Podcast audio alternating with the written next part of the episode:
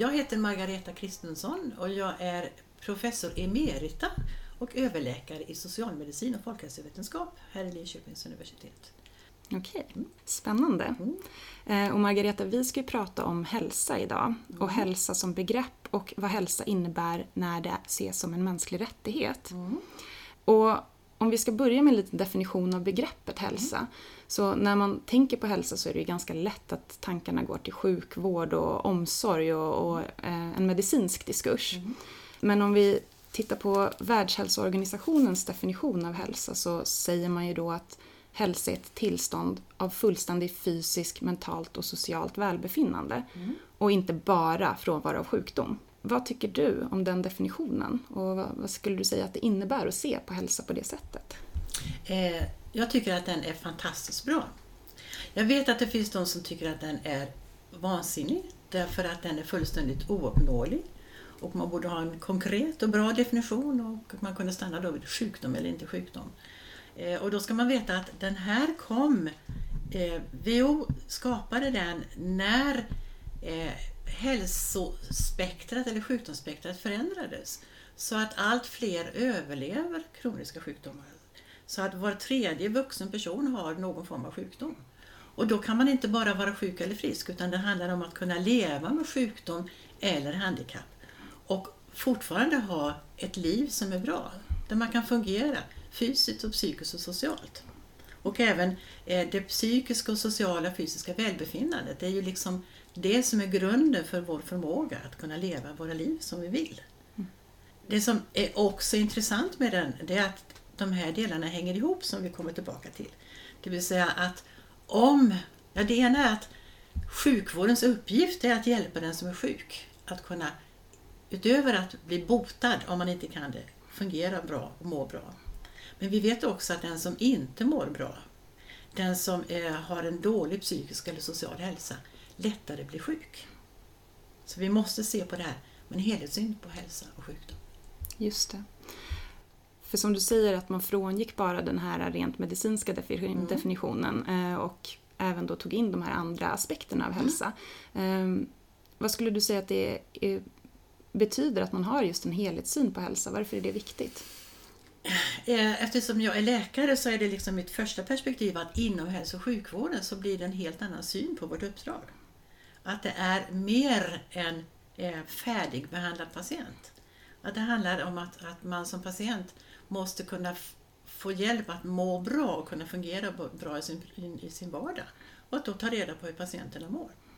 Men ur ett folkhälsoperspektiv, eh, eftersom jag då är socialmedicinare, så handlar det också om att inte bara vara intresserad av eh, vad man dör i, utan hur människorna mår under sitt liv.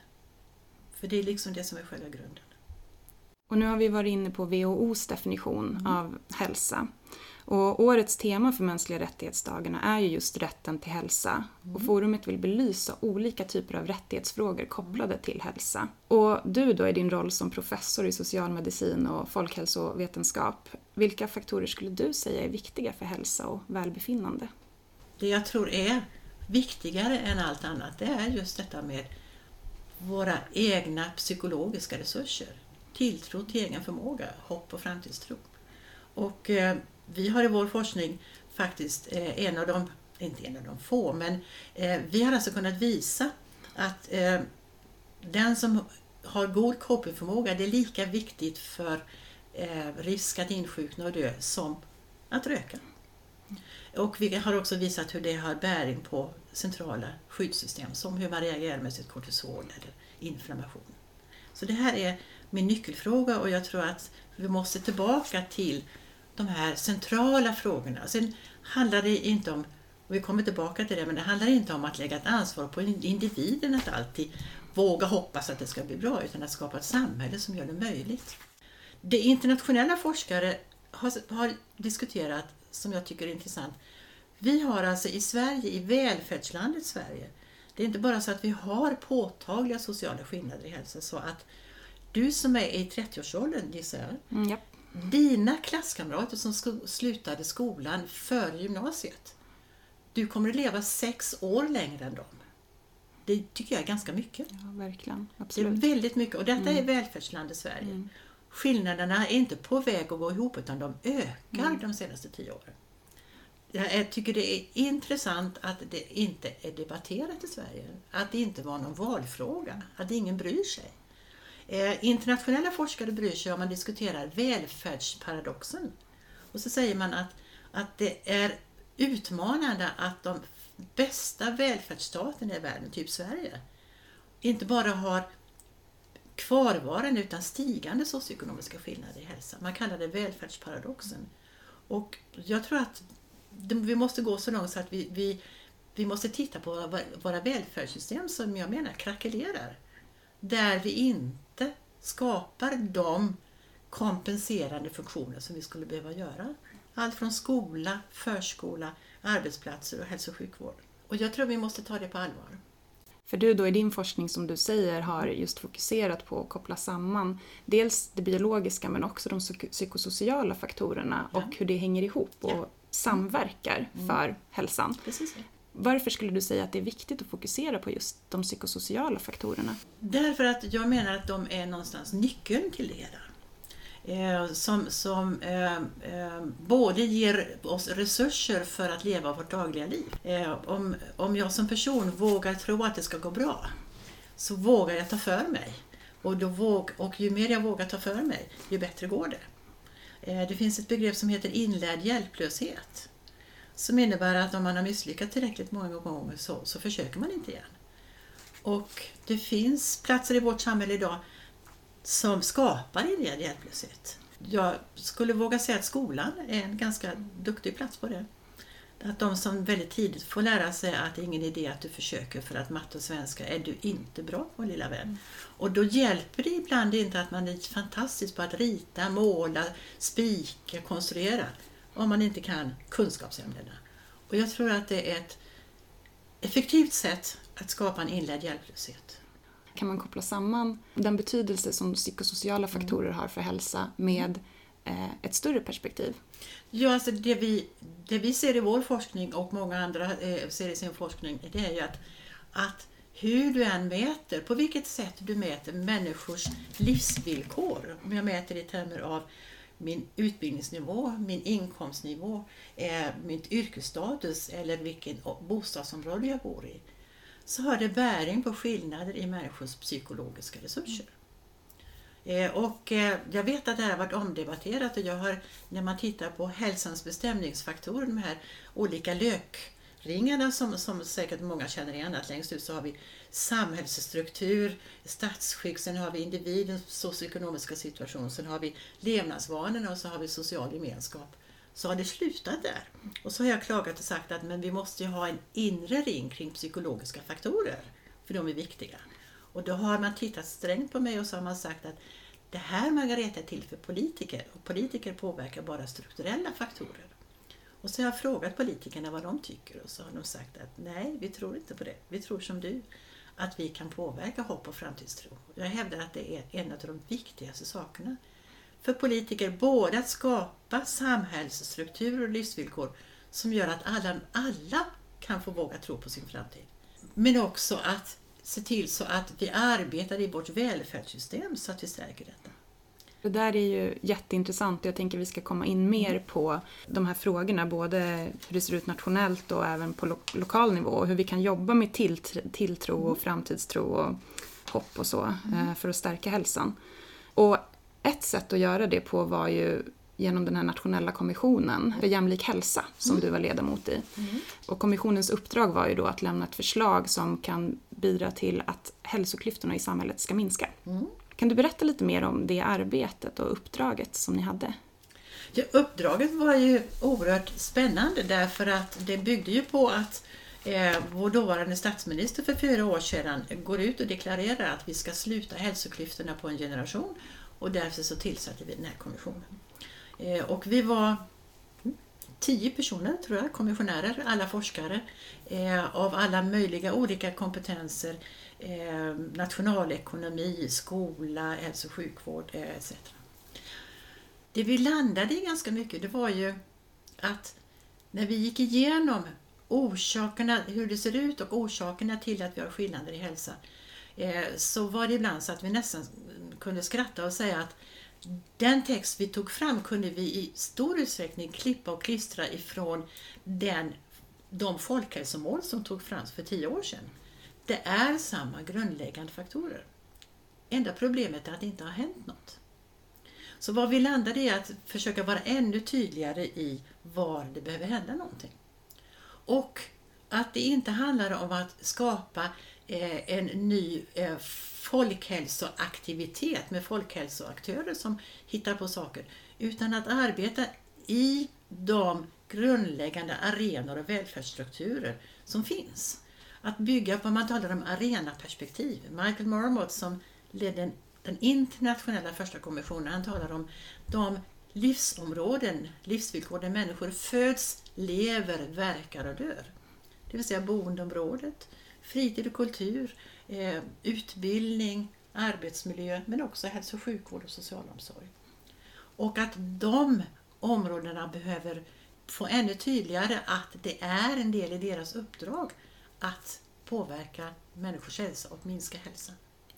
Och där är en av våra huvudproblem att dessa olika aktörer har lite stuprörsseende.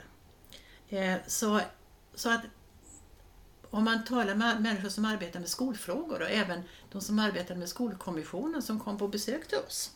Och vi frågade hur jobbar ni med, med hälsofrågor? Så sa ni, nej men det är inte vår sak, vi jobbar med kunskap. Och det är ni som jobbar med hälsofrågorna. Men det hänger ju ihop, sa vi. Gör det det? Mm. Sa den mannen som var där. Och det är det som är vårt grund, grundproblem, för vi kan inte... Vi måste någonstans få bort de här betongväggarna så att eh, de som ansvarar för skolan får se, eh, om de inte har gjort det innan, och får i sitt uppdrag att skapa en skola som gör det möjligt att må bra. Så det ena var alltså att, eh, att arbeta för att eh, alla de här arenorna får så bra förutsättningar som möjligt. Och det andra var att de av oss som har i ansvar att beskriva hur hälsoutvecklingen ser ut och hur det blir och dess orsaker. Vi behöver bli bättre på att ge bättre systematiskt underlag till beslutsfattarna. Det är vår hemläxa. Och ni hade också i uppdrag att titta på de hälsoskillnader eh, mellan mm. olika socioekonomiska mm. grupper och mellan mm. kvinnor och män. Ja. Hur skulle du beskriva de skillnaderna som ni såg under arbetet? Så det är eh, ett intressant mönster, nämligen en viktig sak är att det vanligaste måttet på socioekonomi det är utbildning. Eh, och det är det vanligaste därför det är det lättaste att få tag på. Det farliga om man bara tittar på det, det är att man tror att högre utbildning automatiskt ger en bättre hälsa. Men det finns ingen sån grundläggande kausalitet. Och det, det är också så att det blir ett väldigt märkligt samhälle om vi vill att alla ska vara professorer. Det kommer liksom inte fungera. Utan om du istället tittar på inkomst så har du exakt samma skillnader. Om du tittar på yrkesstatus så är det samma skillnad. Det vill säga, vi har skillnader i hälsa oavsett mått på socioekonomisk situation. Och så att säga, hemligheten bakom det, är att det handlar om makten över sitt liv någonstans. Att kunna påverka sin tillvaro. Eh, det är också så att den är stegvis skillnad man talar om social gradient. Så det är inte bara de fattiga som är sjukare, utan den som är mittemellan fattig mår bättre än den som är fattigast, mm. men sämre än den som är rikast. Och det andra är att de här skillnaderna återkommer i princip oavsett hälsomått för förtida död, för hjärtinfarkt, för cancer, för värk i muskler och leder, för psykisk ohälsa och hos barnen där vi gudskelov inte ska titta på livslängd. För karies. Karies har en oerhört stark social gradient. Och där vet vi ju alla att folktandvården för barn den är gratis. Så det handlar inte om tillgång till vård. Vilka faktorer skulle du då säga eh, är bidragande till att skapa de här hälsoklyftorna som du pratar om? Ja, vad, den, vad det här illustrerar, det är ju faktiskt att det inte finns några specifika faktorer. För det här är något som påverkar hela systemet. Att det här handlar om vår motståndskraft mot sjukdom, vår generella sårbarhet. Och i de här modellerna som man tar fram så brukar man ha genetik bakom. Och den är viktig för din specifika sårbarhet. Om du får hjärtinfarkt eller cancer eller benskörhet. Eh, men den här handlar om, om den generella sårbarheten. Barndomen brukar ligga som ett raster bakom också därför att den också lägger grunden för din sårbarhet. Mm. Så de faktorer som vi tittar på det är alltså hur individens socioekonomi påverkar din livsvillkor i termer av arbetsmiljö, boendeområde, eh, exponering för farliga produkter etc. Eh, psykologiska faktorer i form av stress, exponering, dina skyddande faktorer, dina levnadsvanor och i nästa steg de biologiska mekanismerna som leder till sjukdom. Just det. Så det är ett komplext eh, ramverk som påverkar vår hälsa kan man säga Ja, och också precis, skapar hälsoskillnader men, faran är att man då säger att det här är så himla komplext så vi kan inte göra någonting. Och för att förenkla det så tog vi fram eh, den halvmåne som du har framför dig och som är en, då en utveckling av de här traditionella halvmånarna med löklager. För att visa att längst ut så har vi de delarna som politiken påverkar. Samhällssystem, samhällsekonomi, det, det hållbara ekonomiska och ekologiska samhället. Och innanför det ringarna med livsvillkor, allt från boende till arbete till utbildning. Och innanför det så har vi då individens sociala situation, socioekonomiska situation, eh, individens levnadsvanor som inte är ett fritt val utan som är en funktion av allt det andra. Sociala sammanhangen och längst in eh, tilltro till egen förmåga, tillit till andra, hopp och framtidstro. För den här eh, halvmånen då är ju ett sätt att bryta ner den här komplexiteten i vad som faktiskt påverkar människors hälsa och skapar ohälsa. Och i ert slutbetänkande Mm. så kom ni fram med ett antal förslag till hur samhället och politikerna kan eh, arbeta för att skapa bättre hälsa. Ehm, Vill du berätta lite om vad, vad ni kom med för, för förslag? Vi, vi landade alltså i att den, det nationella målet för hälsa, att tydliggöra att det inte bara, bara är en god hälsa utan också en jämlik hälsa. Eh, och att sedan eh, de... Sverige har sedan tio år eh, haft 11 målområden som handlar om allt om från delaktighet till inflytande som nu är kondenserade till åtta målområden. Där ett handlar om det tidiga livets villkor där vi då eh, diskuterar eh, Eh, och som, som ligger väldigt nära del två, mål 2, kompetenser, kunskaper och utbildning. Där vi bland annat diskuterar skolans grundläggande roll. Och vi diskuterar det, det som vi också har diskuterat här i Östergötland, den, konceptet hälsofrämjande skola. Eh, ett begrepp som fanns för 20 år sedan som tappades bort men som jag tror hoppas kommer tillbaka igen. En skola som har både en yttre och en inre miljö som gör att alla kan må bra. Att det är lätt att komma ut på raster och springa, att det är roligt att leka där ute. Eh, Att eh, eh, alla blir sedda för den de är. Att en, en trygg skola, en skola där man äter lunch i lugn och ro mitt på dagen, där det är lugnt. Eh, En skola där man eh, får bli bekräftad för det man är bra på. Eh, Så, som en av de viktiga delarna. Och sedan eh, var det också rekommendationer för eh, arbetslivet, inkomst och försörjningsmöjligheter, boende, närmiljö, levnadsvanor, kontroll, inflytande, delaktighet och en jämlik och hälsofrämjande hälso och sjukvård. En del i detta som jag tycker är viktig det är att det fanns diskussioner om vi skulle överhuvudtaget ha med hälso och sjukvården därför att det är ju livsvillkoren där ute som är det viktigaste. Och då menar jag att vi måste ha både höger och vänster hand. Hälso och sjukvården är jätteviktig. Men det är bara en del av det hela, men den måste finnas med. Därför att en ny höft, en operation, ett gott bemötande eh, är oerhört viktigt också. Eh, Så att det, det är inte antingen eller utan, utan det är alla de här tillsammans. Och vi måste också bli bättre på att samarbeta. Hur, hur skulle du säga att det togs emot när ni lämnade era förslag? Och, och, och skulle du säga att det har tagits emot på ett sådant sätt att det är möjligt att minska hälsoskillnaderna på det sättet som den dåvarande statsministern ville? Ja, alltså det goda i det hela det är att, att, eh, att propositionen som lades fram, den vässade det mål som vi hade skrivit. Vi hade då förstärkt det eh, eh, existerande målet som hette en god hälsa för alla till en god och jämlik hälsa för alla. Men det la man in statsministerns uttalande vid regeringsförklaringen sist. Det vill säga att vi ska sluta hälsoklyftorna på en generation. Och det är faktiskt någonting som... Och detta togs med akklamation i riksdagen. Okej. Och det är ett ganska häftigt beslut. Så det tycker jag är jättebra. Men på ett sätt kan man ju då säga att i och med det här antagandet om eh, eh, att sluta hälsoklyftorna eh, inom en generation, att det blev taget, det antogs i riksdagen, eh, så finns det ju ett nationellt ramverk, eller i alla fall en nationell eh, riktlinje. Utomordentligt bra så. Ja. Och då kan vi ju gå ner lite på den lokala nivån istället för att du, i år så äger ju MR-dagarna rum i Linköping och en stor del av forumet är ju att lyfta just de lokala och regionala perspektiven på, på hälsa. Och du har också varit ordförande i Östgötakommissionen eh, för folkhälsa. Uppdraget där var ju då att belysa hälsoläget i länet. Vill du berätta lite om, om, om det uppdraget och, och hur ni bröt ner de här stora frågorna till det regionala och lokala? Ja, eh, det första, alltså vi hade ju tre del, delar, det vill säga att ta reda på om det fanns hälsoskillnader i Östergötland, om det fanns vad det berodde på, tre vad, det skulle, vad man skulle göra åt det.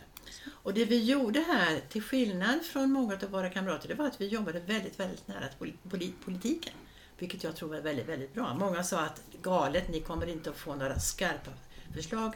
Jag tror att vi fick mycket, mycket skarpare förslag därför att vi jobbade nära varandra. Eh, steg ett var att vi tog fram kunskap som inte hade funnits tidigare kring hur det såg ut. För det var någonting som jag lärde mig eh, eh, i anslutning till det här på ett möte om implementering. Att implementering går inte, man kan aldrig få saker att hända. Tills någon kom och sa att jo, om man startar med att alla har samma problembild.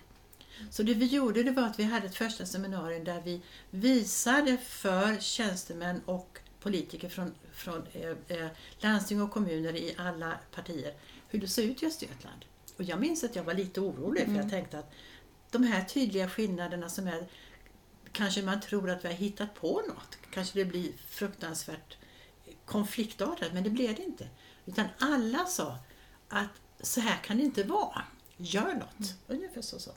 Och sen så jobbade vi och i nära dialog med politiker så hade vi ett arbete med ett antal seminarier där vi hade kunskapsinspel och en dialog kring vad vi då ska göra kring det här. Och vi landade då eh, dels kring generella rekommendationer där vi grundade det i så att säga en kärnfråga.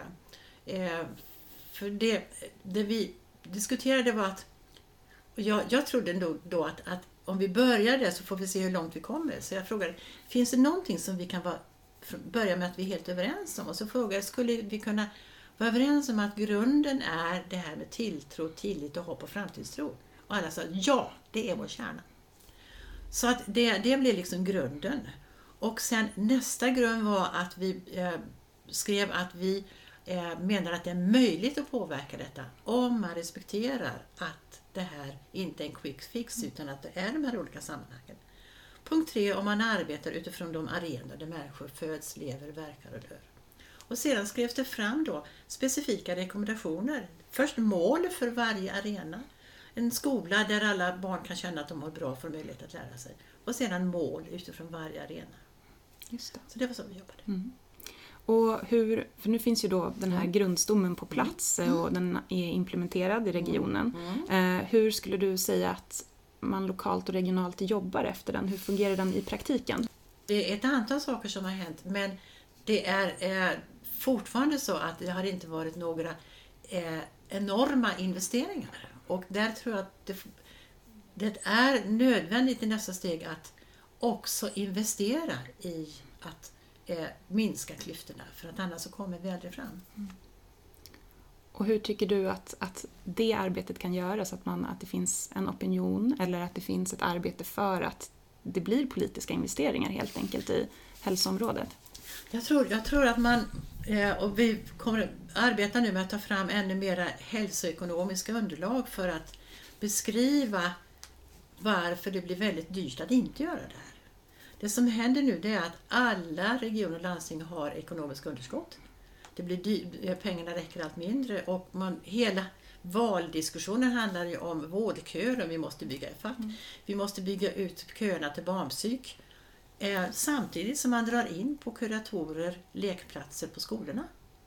Eh, jag tror att man måste titta på konsekvenserna, hälsokonsekvenserna av politiska beslut. Titta på hälsoekonomiska beräkningar av vad det kostar att inte agera.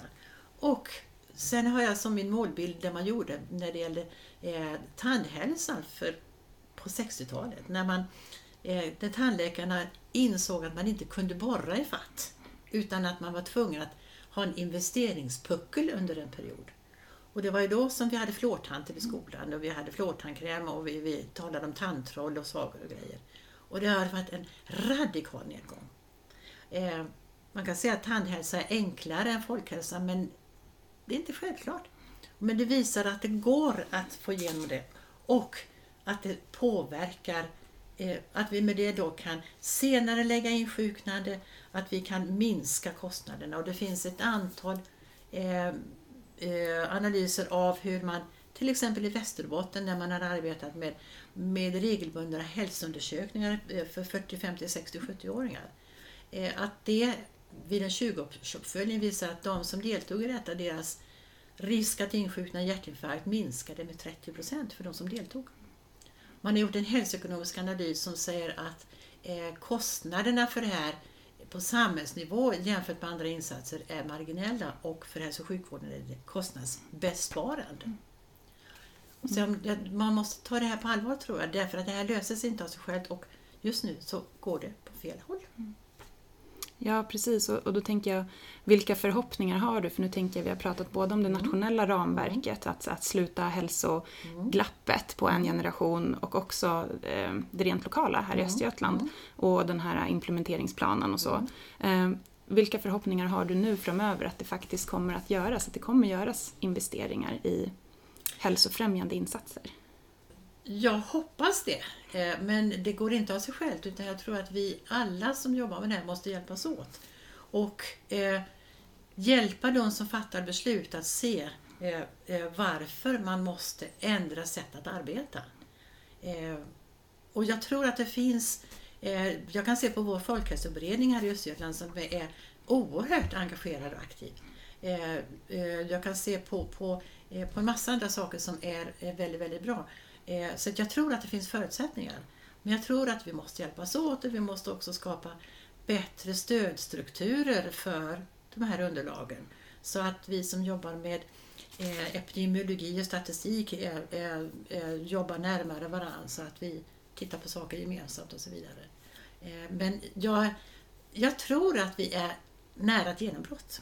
Men det går inte av sig självt utan vi måste fortsätta metodiskt arbete och jag tänker att, att den här konferensen som ni ska arrangera nu är en sån här jätteviktig pusselbit i detta. Så att vi knyter ihop att det här är en del av samma sak. Och som är, det är viktigt, Michael Marmot är, som är den stora gurun i det här, han blir ibland ursinnig när man pratar om pengar. Han säger att det handlar inte om pengar, det handlar om värdighet och rättvisa. Det handlar om att ett ovärdigt samhälle som bara åser att vi har de här skillnaderna. Vi har inte ont om pengar i vårt samhälle, vi har fruktansvärt mycket pengar. Det handlar om hur vi använder de pengarna och hur vi fördelar dem. Mm. Och det är en grundfråga, en värderingsfråga. Kanske en fråga att diskutera vidare på årets MR-dagar som, som mm. kommer att äga rum i Linköping 14 mm. till 16 november. Tack så jättemycket för din tid och att du ville vara med. Tack ska du ha.